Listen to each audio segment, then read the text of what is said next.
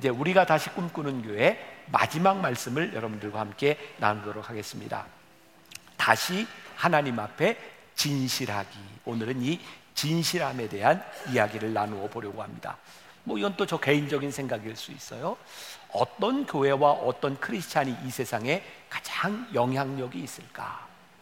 어, 저는 진실함만이 영향력과 힘이 있다고 믿는 사람입니다. 그래서 오늘 마지막 시간에 이 진실함에 대한 이야기를 나누려고 해요. 목회자는 리더다라는 책에 보니까 이런 내용이 있습니다.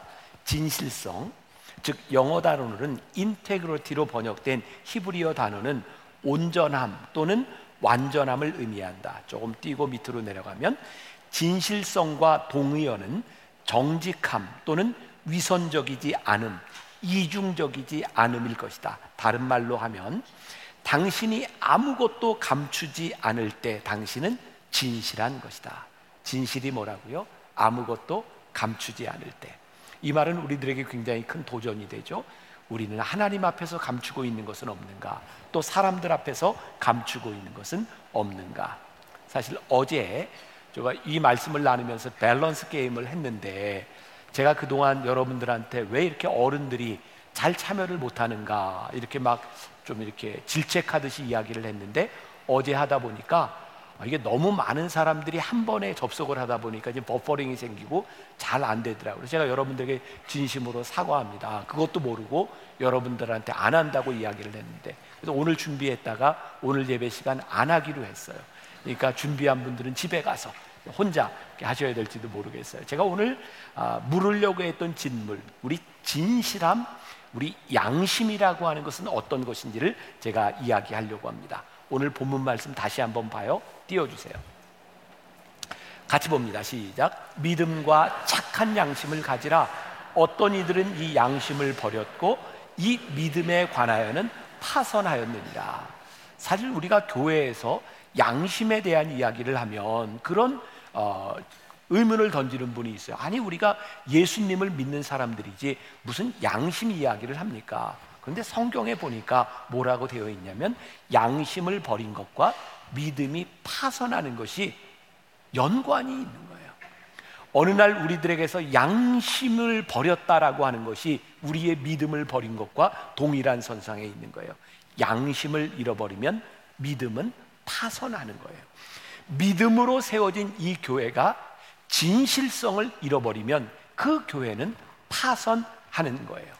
자, 우리들이 심은 대로 거둔다라고 하는 말을 잘 알아요. 자, 심은 대로 거둔다. 양심적이에요, 아니에요? 양심적이잖아요. 심은 대로 거두는 거. 근데 심은 대로 거뒀는데 거기에 엑스트라로 더 축복이 오면 그게 은혜예요, 아니에요? 은혜죠. 자, 그러면 우리가 이 땅 위에 살아가면서 양심대로 거두는 것을 바라보며 사는 게 옳아요? 아니면 엑스트라의 축복을 받으면서 사는 게 옳아요? 저는 우리가 축복의 공동체이기는 한데 우리가 축복을 바라보며 살아가는 것은 아니라고 저는 생각해요. 우리들이 양심적으로 살아갈 때 그리고 하나님께서 우리들에게 축복을 주시면 그게 우리들에게 은혜로 고백돼요. 그런데 만일 우리가 양심대로 사는 것이 아니라 축복을 바라고 살아가면 하나님이 우리들에게 축복을 주셔도 이게 은혜구나라고 고백하기가 쉽지 않아요. 그래서 은혜 가운데 사는 사람은요, 하나님께서 우리들에게 주신 양심, 선한 양심을 가지고 살아갈 때 하나님이 우리들에게 주시는 축복을 은혜로 고백하기가 훨씬 더 쉽겠다는 생각이 들어요. 만일 우리 교회 공동체 안에 하나님의 은혜가 존재하지 않고 우리가 은혜를 고백하지 않는다면 이 교회 공동체는 쉽게 타락할 수 있고 굉장히 드라이해질 수 있어요. 그러니까 오늘 우리들이 물어야 되는 거죠. 우리 안에 이 은혜의 고백이 있는가? 아, 이번 코로나를 지나면서 우리가 많이 불렀던 찬양 중에 하나가 아, 선한 능력으로라는 찬양이 있어요. 많이 기억하세요? 처음에 어떻게 부르죠? 갑자기 생각이 안 나요. 선한 이 감싸요 그 놀라운 평화를 누리 됐어요 됐어요 제가 부르려고 그런 건 아니고요. 근데 갑자기 그 찬양이 생각이 안 났는데 제가 참 놀라는 건 저 나요한 목사님은 어떻게 그렇게 찬양의 가사와 리듬과 모든 걸 기억하고 있는지 참 놀라워요. 그래서 제가 놀라운 능력을 한번 보여주려고 했던 거고요. 제가 부르려고 했던 건 아니에요. 바로 그 선한 능력이라고 하는 그 시를 쓴 디트리히 본회퍼 목사님의 글이 참 좋아요. 특히 성도의 공동생활이라는 책이든지 나를 따르라 라는 책은 정말 좋은 책이거든요. 근데 이 목사님의 묵상에 보면 글에 이런 게 있어요. 제가 한번 읽어 드릴게요. 배가 파도를 타고 항해하다가 힘든 시련에 부딪혔습니다. 풍랑이 점점 더 거세게 불어오면서 작은 배는 파도의 놀이개가 되었습니다. 하늘은 칠흑같이 어두웠습니다. 인간의 힘으로는 역부족이었습니다. 파도가 그를 덮쳤습니다. 배 안에 두려움이 있습니다. 손발이 마비되었고 모든 희망은 사라졌습니다. 그때 하늘이 갈라지면서 천상의 무리가 승리를 외치는 듯한 큰 소리가 들려왔습니다. 그리스도가 배 안에 계시다. 그리스도가 배 안에 계시다. 이 소리가 들려오자마자 두려움은 사라졌고 파도가 멈췄으며 바다는 잔잔해졌습니다. 그리고 배는 조용한 바다를 항해하게 되었습니다. 그리스도가 배 안에 계셨습니다. 와, 이 말이 그렇게 좋더라고요. 여러분, 그리스도께서 이 안에 계십니다. 그리스도께서 우리 안에 계십니다. 우리가 그리스도의 은혜 가운데 살아가고 있습니다. 이게 우리 크리스찬들이 가지고 있는 영적 능력이에요. 제가 요번에 제일 많이 인용했던 알렌 클라이더의 초대교회의 길을 묻다. 저에게 제일 인상적이었던 것, 초대교회에 진짜 매력을 주었던 것이 뭐냐면 두 가지였다. 영적인 능력과 그리고 생명을 주는 일탈이 있었다는 거예요. 일탈이 부정적인 용어잖아요. 우리들이 가지고 있는 현재 우리들이 살아가는 삶의 가치를 벗어난 것이 일탈이잖아요. 초대교회 성도들은요, 그 당시의 가치관과 다른 일탈을 일삼았다고 되어 있어요. 근데 그 일탈이 생명을 주는 일탈이었고, 그 일탈로 인하여 그 세상 사람들이 영향을 받았다고 이야기를 하고 있는 거예요. 우리가 하나님 앞에서 정직하게 살아갈 때에 믿음으로 살아갈 때 어쩌면 사회적 일탈이 일어날 수 있다고 생각해요. 근데 그것이 하나님 앞에서 정직한 일이라면 그 일탈은 생명을 주는 놀라운 능력을 만들어낼 수 있는 거예요. 우리 한국교회 초대, 초기 기독교가 들어왔을 때 저기 평양을 부르는 별명이 있었어요. 혹시 여러분 들어보셨어요? 동방의 예루살렘. 평양이 그렇게 불리웠어요. 1900년대 초에 주일이 되면 평양에 있는 모든 시장과 가게가 일제히 문을 닫았다 그래요. 자, 여러분들에게 질문합니다. 혹시 그 당시에 평양에 기독교 인구가 몇 프로 좀 됐을까요? 기록에 의하면 그 당시 평양의 기독교 인구가 10%가 되지 않았습니다. 그런데 예수를 믿는 사람들로 인하여 주일이 되면 시장의 문을 닫았다는 거예요. 어떻게 그런 일이 일어날 수 있을까? 이 평양에 있는 기독교 교인들이 엄청난 영향을 주었다는 거예요. 그러면 우리가 잘 알고 있는 1907년 7년 평양 대부흥 운동이 있잖아요. 그 대부흥 운동이 어떻게 일어났는지 아세요? 길선두 장로님이 예배 시간에 그의 죄를 고백하기 시작할 때 회개의 운동이 일어났고 평양을 뒤집어 놓았어요. 강력한 영향력을 가진다고 하는 것은 이 땅 위에서 죄를 짓지 않고 살아가는 게 아니에요. 여러분들이나 저나 하나님 앞에서 완전하여 죄 짓지 않을 수 있는 사람이 있으세요? 아니요. 저부터 자신 없어요. 우리가 어떻게 하나님 앞에서 온전하거나 완전할 수 있겠어요? 우리 그리스도인들의 강한 영향력은요, 우리들이 죄 짓지 않을 수 있는 능력에 있는 것이 아니라 죄를 지었을 때 그 죄를 하나님 앞에 고백할 수 있기 때문에 우리 그리스도인들에게 능력이 있는 거예요. 선한 양심이 뭔지 아세요? 우리들이 믿음으로 살아갈 때 이 선한 양심은 우리를 죄 짓지 않도록 붙들어주는 능력이 있는 것이 아니라 우리들이 믿음으로 살아갈 때 우리의 양심이 살아있을 때 하나님 앞에서 이 선한 양심이 우리로 하여금 죄에 대하여 고백하게 만드는 것 그것이 선한 능력인 거예요. 그러니까 오늘 우리들에게 이 선한 능력이 살아있는가 하나님 앞에서 이 선한 양심이 살아있는가 그것을 우리들이 보는 게 너무 중요합니다. 이 진실함이라고 하는 것보다 이 세상에서 믿음으로 복음으로 강력한 영향을 줄 수 있는 게 없어요. 자, 우리는 그동안 교회에 큰 교회의 부흥을 이룬 교회들을 보면 대부분 이제 신유의 역사 또 이제 축복을 강조하는 그런 교회들에서 많은 부흥의 역사가 있어요. 저는 이게 절대로 잘못됐다고 생각하지 않아요. 우리 인간들에게 원초적으로 질병에서부터 낫고자 하는 욕망 있는 거 당연해요. 그리고 하나님께서 고쳐주시는 거 당연해요. 그리고 하나님을 믿고 우리들이 축복을 받는 거 저는 당연한 일이라고 생각해요. 그러나 당연한 그 놀라운 축복보다 이 세상에 강력한 영향을 주는 것은 사실은 병 낫고 돈 버는 것보다 우리 그리스도인들이 얼마나 이 세상 안에서 말씀을 붙들고 진실하게 살아가느냐에 대한 우리들 이거 잃어버리면 여기에 얼마나 많은 사람들이 예배를 드리고 있는가 그게 영향력이 아니에요. 자, 아주 오래된 농담인데 기억하시는 분이 있는지 모르겠어요.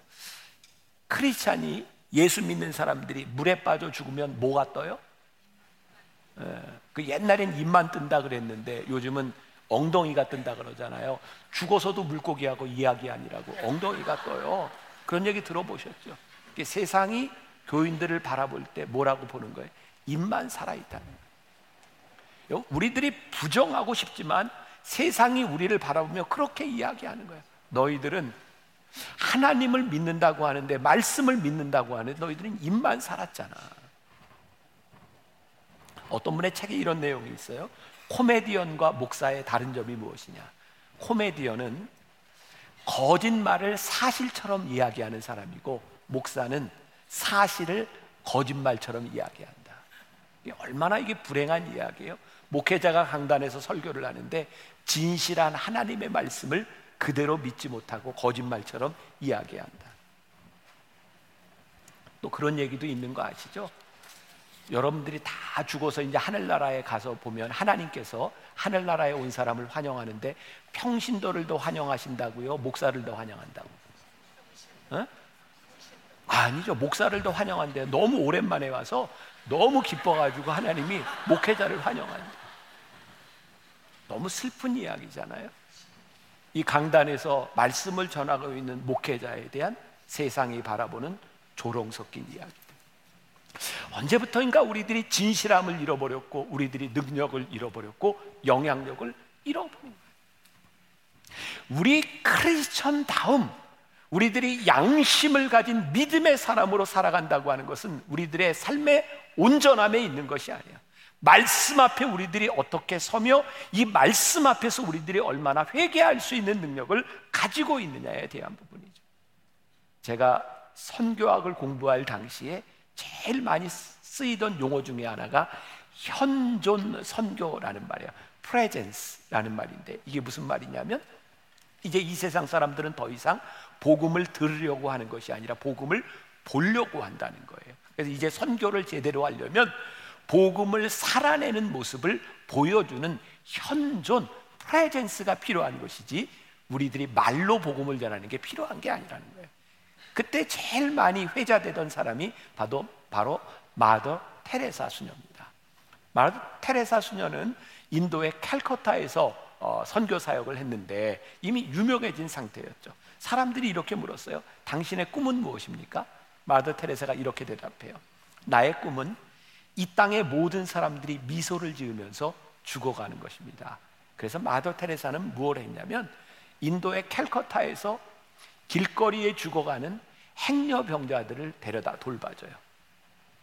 그들이 죽는 순간에 미소를 지으며 죽을 수 있도록 그들을 돌봐줘요. 책에 보면 이런 내용이 나와요. 인도에 있는 사람들이 제일 경멸하는 사람 중에 누구냐면 선교사들이에요. 왜? 그 오랫동안 인도가 영국의 통치를 받으면서 선교사들이 끊임없이 들어왔는데 선교사들이 들어올 때 그들은 복음만 가지고 들어온 게 아니라 총과 칼을 가지고 소위 말하는 제국주의를 앞세우고 들어와요. 인도 사람들에게 복음을 전하는 선교사들이 그렇게 달갑지 않은 거예요. 그래서 그들은 이렇게 얘기합니다. 우리는 그들이 전하는 하나님을 믿지 않습니다. 그런데 이렇게 고백하는 거예요. 그런데 우리는 저 마더 테레사가 믿는 하나님을 우리는 믿습니다. 그들이 전하는 하나님을 믿지 않는 것. 그 하나님이 다를까요? 같은 하나님이에요. 그런데 우리들이 진실하게 이 땅 위에서 이 말씀을 살아내지 못하면 우리는 강력한 영향력을 복음의 영향력을 나타낼 수 없는. 코로나를 끝, 끝나면 코로나가 끝나면서 여기저기 한국 교회에서 많은 연합 운동과 집회들이 일어나고 있어요. 저는 제가 사실 제 생각을 조금 교정했어요. 아, 지금 이때에 우리 교회들이 이렇게 많이 모여서 집회를 할 때인가?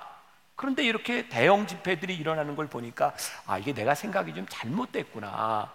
많은 사람들이 모여서 집회를 하면서 서로 격려가 되고 기독교인들이 서로 이렇게 취업하고 아 그런 장점이 있구나. 분명히 장점이 있다고 생각해요.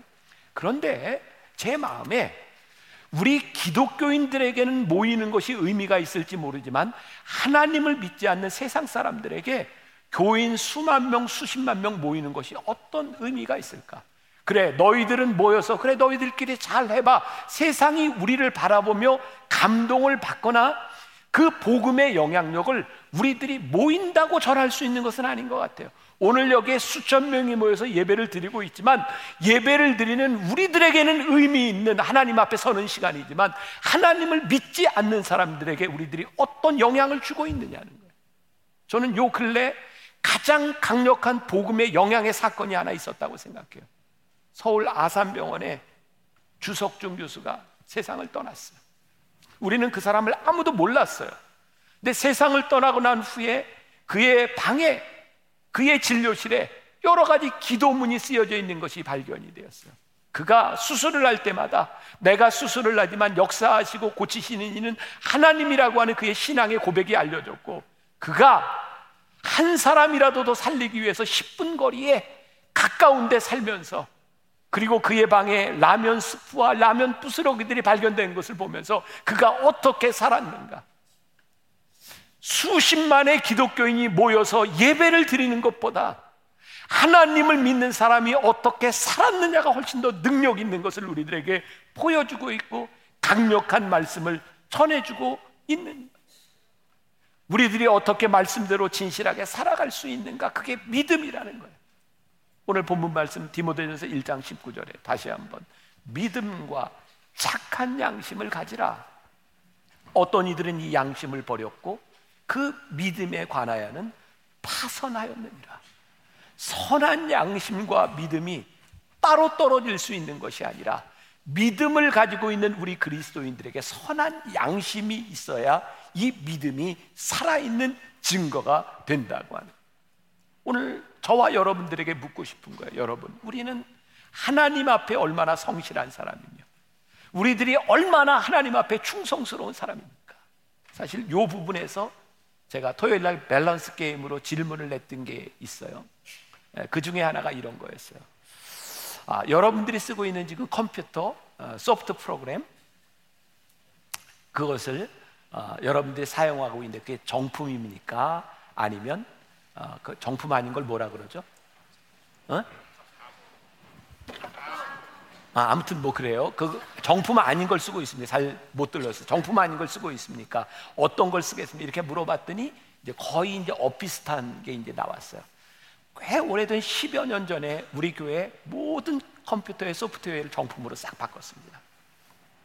그 당시에 굉장히 큰 결단이어서 굉장히 많은 돈이 들어갔습니다. 저희 교회가 쓰고 있는 모든 저작권에 대한 온전한 저작료를 지불을 합니다. 쉽지 않습니다. 우리들이 하나님 앞에서 진실하게 성실하게 살아가려고 하면 분명히 힘이 듭니다. 왜? 손해를 보는 일이기 때문입니다. 근데 교회가 그것 하지 않으면 교회가 이 세상에 대하여 하나님의 말씀을 진실하게 이야기할 수 없는 여러분들이 하나님 앞에 성실하게 살아가는데 여러분들이 양심적으로 선한 양심으로 살아가려고 결정할 때 이 세상이 그렇게 쉽지 않습니다.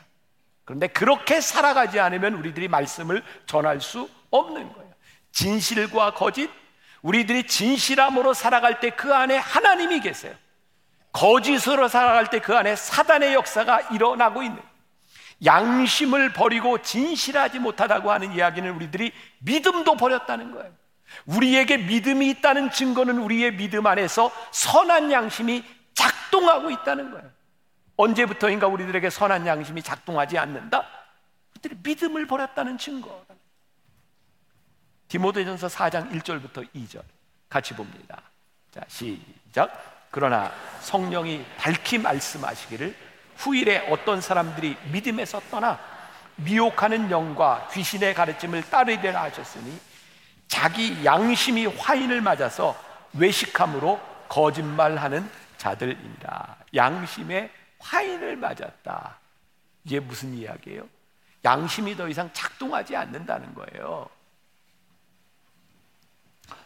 제가 이런 양심에 대한 이야기, 선한 양심에 대한 이야기를 할 때 혹시 여러분들 가운데서 또 이제 그런 말을 하고 속으로 아유, 목사님이나 잘하세요. 목사님은 어떻게 사세요? 또 오늘 예배를 드리는 우리 공동체 안에서 너는 어떻게 사는데 그렇게 얘기할 사람이 있을 것 같아요. 저나 여러분들이나 이 부분에 대해서 자신 있게 말할 수 있는 사람 아무도 없습니다. 우리가 선한 양심을 믿음으로 지킨다고 하지만 우리들이 진짜 온전하게 지킬 수 있을까요? 저 자신 없습니다. 여러분들도 저는 마찬가지라고 생각해요. 근데 중요한 것은 우리의 양심이 살아있으면 괜찮다. 근데 어느 날부터인가 우리들이 하나님 앞에 올바른 일을 하지 않고 죄를 짓는데도 불구하고 양심의 가책이 되지 않는다. 양심의 화인을 맞으면 정말 심각한 일이에요. 그런데 제가 조금 위로를 주자면 저와 여러분들 가운데 이 일로 인하여 괴로움이 있고 하나님 말씀 앞에 섰는데 하나님 이건 제가 잘못한 것 같습니다라는 회개가 일어나고 있다면 그 정도면 괜찮다. 아직은 우리가 양심에 화인 맞지 않았으니 아직은 우리들이 살아있다는 증거입니다. 저는 우리들이 구별해야 될 것이 있다고 생각해요. 그게 뭐냐면 솔직함과 진실함은 다른 거예요. 우린 종종 주변에서 이런 사람을 봐요. 나 솔직한 사람이야. 근데 자기는 솔직한데 남들이 불편해. 그죠? 네. 여러분들 머릿속에 떠오르는 그 사람 맞아요. 그 사람 맨날 솔직하다고 얘기하는데 자기는 솔직한데 이거 뭔가 좀 뭐 말이 안 돼. 자, 제가 예를 듭니다. 이번 묵상팀에서 저에게 써준 글에 어떤 분이 얼마 전 5학년 아이들 논술 수업을 할 때 그 아이들이 공부에 대한 열의가 강하지만 국어가 살짝 약한 아이들이라 수업 중에 소리 나는 대로 읽어보기를 했대요. 자, 깨끗이라고 하는 말이 있죠. 그 소리 나는 대로 읽어라. 그랬더니 어떤 애는 깨끗이라고 썼고 어떤 애는 깨끗이라고 썼어요. 깨끗이가 맞나요? 깨끗이가 맞나요? 대답하지 마세요. 창피하니까. 틀릴 수도 있어요. 자. 근데 어떤 애가 깨끗이라고 썼는데 그게 틀린 거예요. 깨끗이가 맞습니다. 근데 이 아이가 선생님이 너 틀렸다 그랬더니 이렇게 말을 하다는 거예요. 선생님, 애들이 다 깨끗이라고 써요. 그래서 저도 깨끗이라고 썼어요. 얘는 솔직한 겁니다. 그러나 맞는 건 아니에요. 솔직함과 진실함은 다른 거예요. 우리는 이런 얘기를 참 자주 하습니다 나는 솔직하게 살아갑니다. 그런데 그것이 하나님 앞에서 진실한가는 다른 차원의 문제예요. 그럼 기준이 뭘까요? 우리들이 솔직하게 살아가는데 그것이 진실하기 위해서는 하나님이 기뻐하시는 일이어야 우리들이 신앙의 기준에서 올바로 서는 거예요.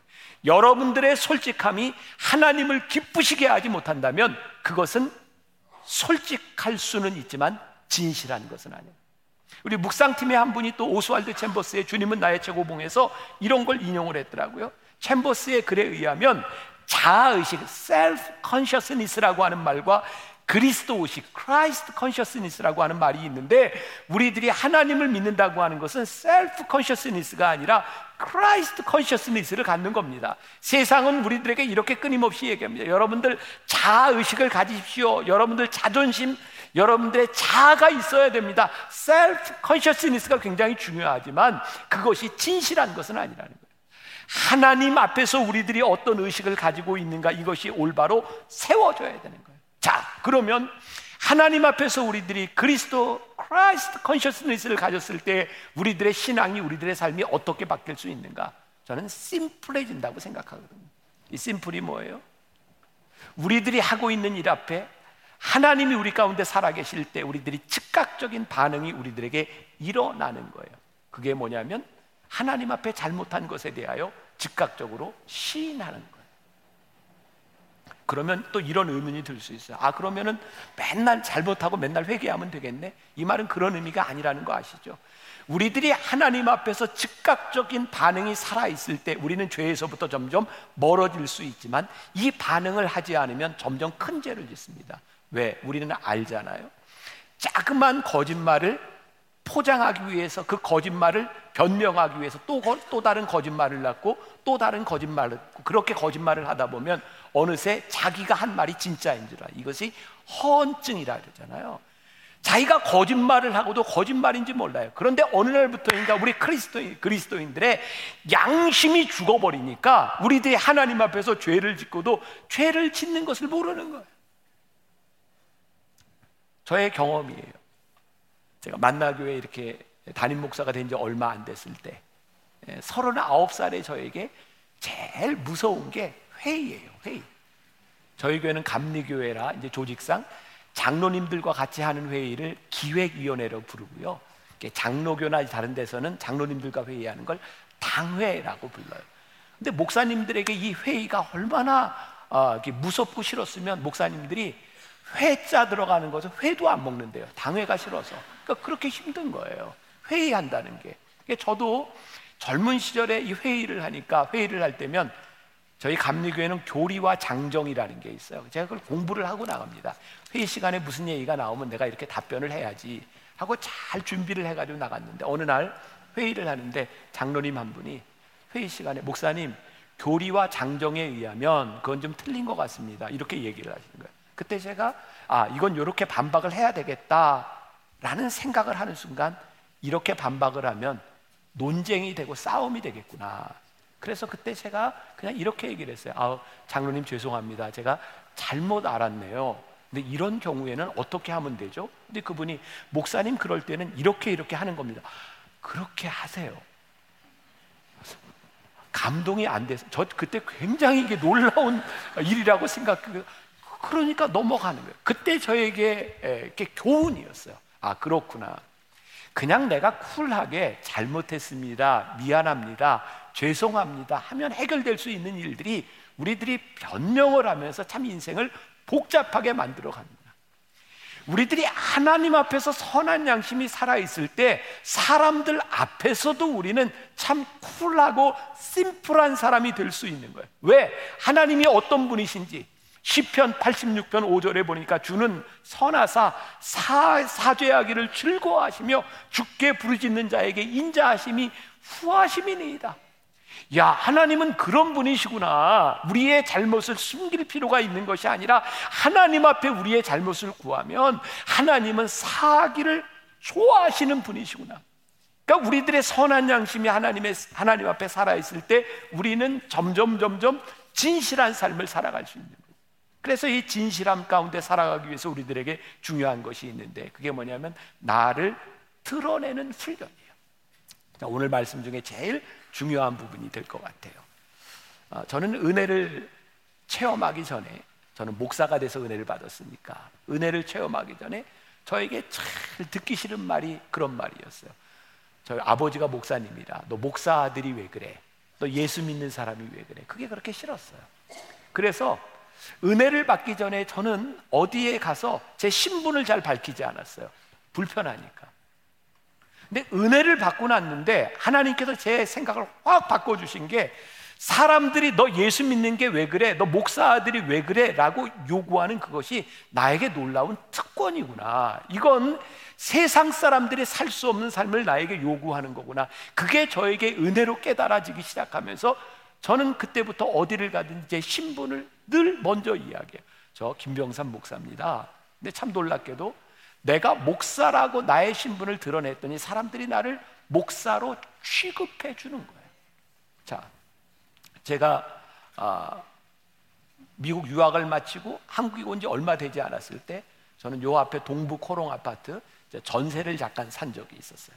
근데 그때 우리 교회가 막 부흥하던 시절이라 어, 이 앞에 동부 코롱 아파트에 정말 우리 교인이 많아요. 근데 제가 살고 있는 그 아파트 한 통이요. 정말 반 정도가 전부 우리 교회 교인이었어요. 제 윗집, 아랫집, 그리고 집 이렇게 어, 부엌 창문으로 내다 보이는 베란다 앞집, 뒷집 다 우리 교인인 거예요. 한 번은 제가 이렇게 출근을 하려고 나와서 걸어가는데 우리 밑에 집 사는 교인을 만났어. 저한테 그러더라고요. 목사님, 어제 몇 시에 주무셨죠? 어떻게 아세요? 우리는 목사님이 어느 방으로 가는지 발소리를 들으면 다 안 돼요. 한 번은요 가는데 우리 집 이렇게 부엌 베란다 맞은편에 사는 교인이 저한테 똑같이 목사님 주로 몇 시에 주무시더라고요. 어떻게 하세요? 우리는 목사님 방에 불 꺼지는 거 보고 자요. 이런 얘기를 하는 거예요. 제가 불편할까요? 안 불편할까요? 아, 대답은 나중에. 그리고 또 어떤 일이 있었냐면 지금은 아, 제가 뭐 결혼 주례도 하고 지금 우리 교회 이제 코치가 되어 있는 이제 중년이 된 예, 청년이에요. 제가 동부 코롱 아파트 살면서 어, 그때는 이제 비디오라고 하는 테이프 문화잖아요. 우리 애들 그 비디오 테이프를 빌려주러 갔는데 어, 빌리러 갔는데 그 친구가 거기 있었던 모양이에요. 한 번은 교회 오더니 저한테 목사님 그날 그 동부코롱 비디오 마트에 갔었죠. 그래서, 어 그래요. 너 어떻게? 알아? 제가요 목사님 뭐 빌리나 보고 있었어요. 자 예, 불편함 안 불편함 안 불편.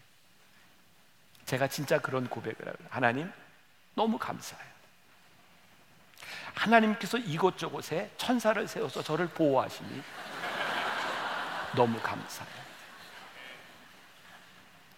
나 스스로 부족하니 하나님께서 내 삶을 살아갈 수 있도록 하나님이 나를 지키시는구나. 나를 드러내는 이 일이 정말 복된 일이구나. 그게 제가 살아가는 방식인 거예요. 제가 만나교회 담임 목사로 살아가며 제가 가지고 있는 통장을 재무부와 제가 다 오픈해요. 같이. 예, 제 부속실에 제 비서가 다 알아요.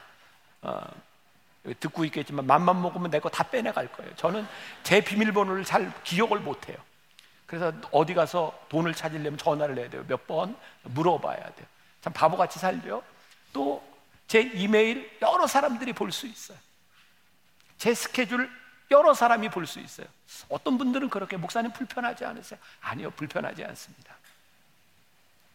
제가 교회 9층에서 삽니다. 불편할까요? 안 불편할까요? 아, 눈치는 있어가지고, 네. 제가 9층에서 지금까지 사는데 저를 이렇게 처음 만나는 목사님들이 저에게 늘 묻는 게 있어요. 목사님 불편하지 않으세요? 아니요, 저 안 불편해요. 저 진짜로 너무 편해요. 제가 몸이 많이 아플 때 장로님들이 저한테 밖으로 나가라 그랬어요. 목사님 교회에 있어서 스트레스 받는 것 같다고 나가라고. 아니요, 전혀 그렇지 않아요. 제가 이 만나교회 담임 목사가 있을 제 아내하고 둘이 25살에 결혼하고 27살에 26살에 목사 안수 받고 그 젊은 시절에 아내하고 둘이 앞으로 우리 목회하면 우리 어떻게 살아? 만나교회 담임 목사로 어떻게 살아? 그래, 우리 솔직하게 살자. 있는 모습 그대로 살자. 그렇게 살다 보니까 내가 사는 모습이 사람들 앞에서 별로 불편하지 몰라. 물론 저 때문에 다른 사람은 누가 불편할지 모르겠지만 제가 여기가 저희 집이니까 예배 마치고 오후가 되면 제가 이렇게 반바지 입고 슬리퍼 신고 이렇게 내려와요. 우리 집이잖아요. 여기 교회가 아니라 그 교인들이 잘 못 알아봐요. 그리고 제가 모자까지 쓰면 정말 못 알아봐요. 그런데 이제 저를 딱 보고 목사님 그리고 이제 깜짝 놀래기도 해요. 그게 저예요. 어, 지난 한 주간 제 아내하고 둘이 굉장히 이렇게 좀 이제 오랜만에 힘든 시간을 지났는데 육아 때문에 예, 우리 며느리가 지난 주에 이제 둘째를 낳고 이제 산후조리원에 가 있어서 이제 아기를 이제 봐주는 거예요. 저는 육아가 그렇게 힘든 건지 몰랐어요. 엄마들을 존경해요. 아, 너무, 너무 너무. 근데 제가 알고 보니까 제 아내하고 며느리하고 둘이 그렇게 얘기했대요. 시아버지가 아기를 볼 때 무조건 맡겨서 주부의 아픔을 느낄 수 있는 기회로 삼자. 그래서 왜 집에만 가면 저한테 아기를 맡기나? 그랬더니 이제. 제가 밤 11시, 12시에요. 그 아기 그 매는 거 있잖아요, 이거. 그걸 메고 반바지 입고 와서 잘 자라 내 아기 그리고 이제 로비에 와서 이렇게 돌아다녀요. 가끔 교인들이 와서 이제 인사하고 깜짝 놀래. 그게 나예요. 여러분들의 삶에 여러분들의 모습이 여러분들인 거예요. 우리들이 하나님 앞에서 살아가면서 사람들과의 관계나 누구에게 어떤 모습이 우리들이 불편해지고 있다고 하면 어쩌면 우리는 늘 어떤 척을 하며 살아가고 있는지 몰라요. 물론 우리들이 갖춰야 될 예의와 우리들이 가져야 될 기본적인 매너들이 있어요. 그런 걸 무시하라는 게 아니에요. 근데 중요한 것은요, 우리들이 영적인 삶을 살아가는가, 영적인 척을 하는가, 이 구분은 우리들에게 되어야 되는데, 보세요. 영적인 삶을 살아가면 사람들 때문에 별로 불편하지 않아요. 그런데 영적인 척을 하면 사람들 앞에서 불편해요. 자, 다시 말하면 영적인 삶을 살아가면 하나님 앞에 서는 것이 그렇게 편안하지 않습니다. 우리와 같이 부족한 인간이 하나님 앞에 서는 게 어떻게 편안할 수 있겠어요? 몰라. 제가 가지고 있는 제 신앙의 상식에 의하면 하나님 앞에 설 때 우리는 불편합니다. 그런데 하나님 앞에서 불편함을 느끼는 사람은 사람들 앞에서 그렇게 불편하지 않아요. 오늘 여러분들이 예배 드리는 이 자리가 하나님 앞에 영적인 상태로 여러분들 와 있으면 사람들 그렇게 신경 쓰지 않습니다. 그런데 여러분들이 옆에서 예배하고 오늘 예배당에서 만나는 사람이 그렇게 신경이 쓰이고 있다면 지금 여러분들은 영적인 척을 하고 있다는 증거일지. 오늘 여러분들에게 그런 도전을 드리고 싶어요. 가장 강력하게 믿음의 삶을 살아가는 것 하나님 앞에서 우리들의 선한 양심이 살아있을 때다. 선한 양심은 언제 작동해요? 우리가 하나님 앞에 서 있을 때. 언제부터인가 우리들에게 선한 양심이 작동하지 아니하고 우리들이 말씀대로 살아가고 있지 못하고 살아가고 있지 못함에도 불구하고 우리들의 마음에 양심의 가책도 없어서 양심의 화인을 맞았다면 우리들에게 믿음이 파선한 증거라고 성경이 이야기하고 있는 거예요. 저는 만나교회 우리 성도들 그런 꿈을 꿉니다. 하나님, 우리가 이 세상에 하나님을 믿는 사람으로 살아가는데 비웃음거리와 조롱거리가 되지 않게 하여 주옵소서. 하나님을 믿는 사람으로서 강력한 영향력, 이 세상을 움직일 수 있는 영향력을 가질 수 있는 영적 능력과 생명을 주는 일탈을 일삼을 수 있는 그런 우리 그리스도인 하나님의 사람들이 되게 하여 주옵소서. 여러분들이 그렇게 믿음의 삶을 살아내고 이겨낼 수 있기를 주님의 이름으로 간절히 축원합니다. 우리 같이 찬양합시다. 신실하게 진실하게 이 찬양이 여러분들의 기도가 되었으면 좋겠어요. 신실하게 진실하게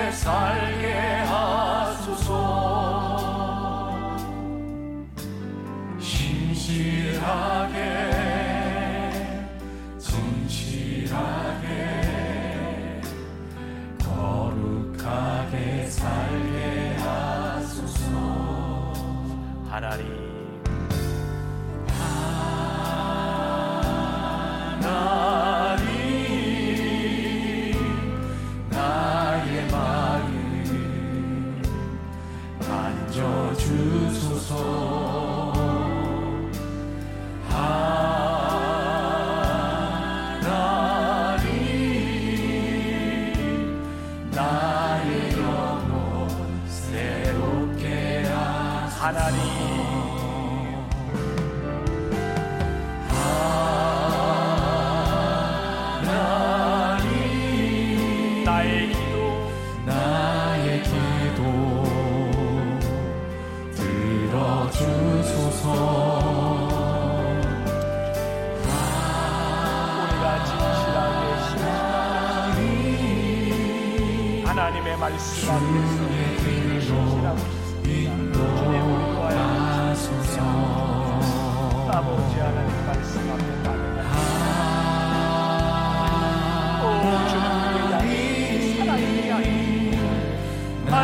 말씀 앞에 반응할 수 있는 주의 사람들이 되게 하여. 주소서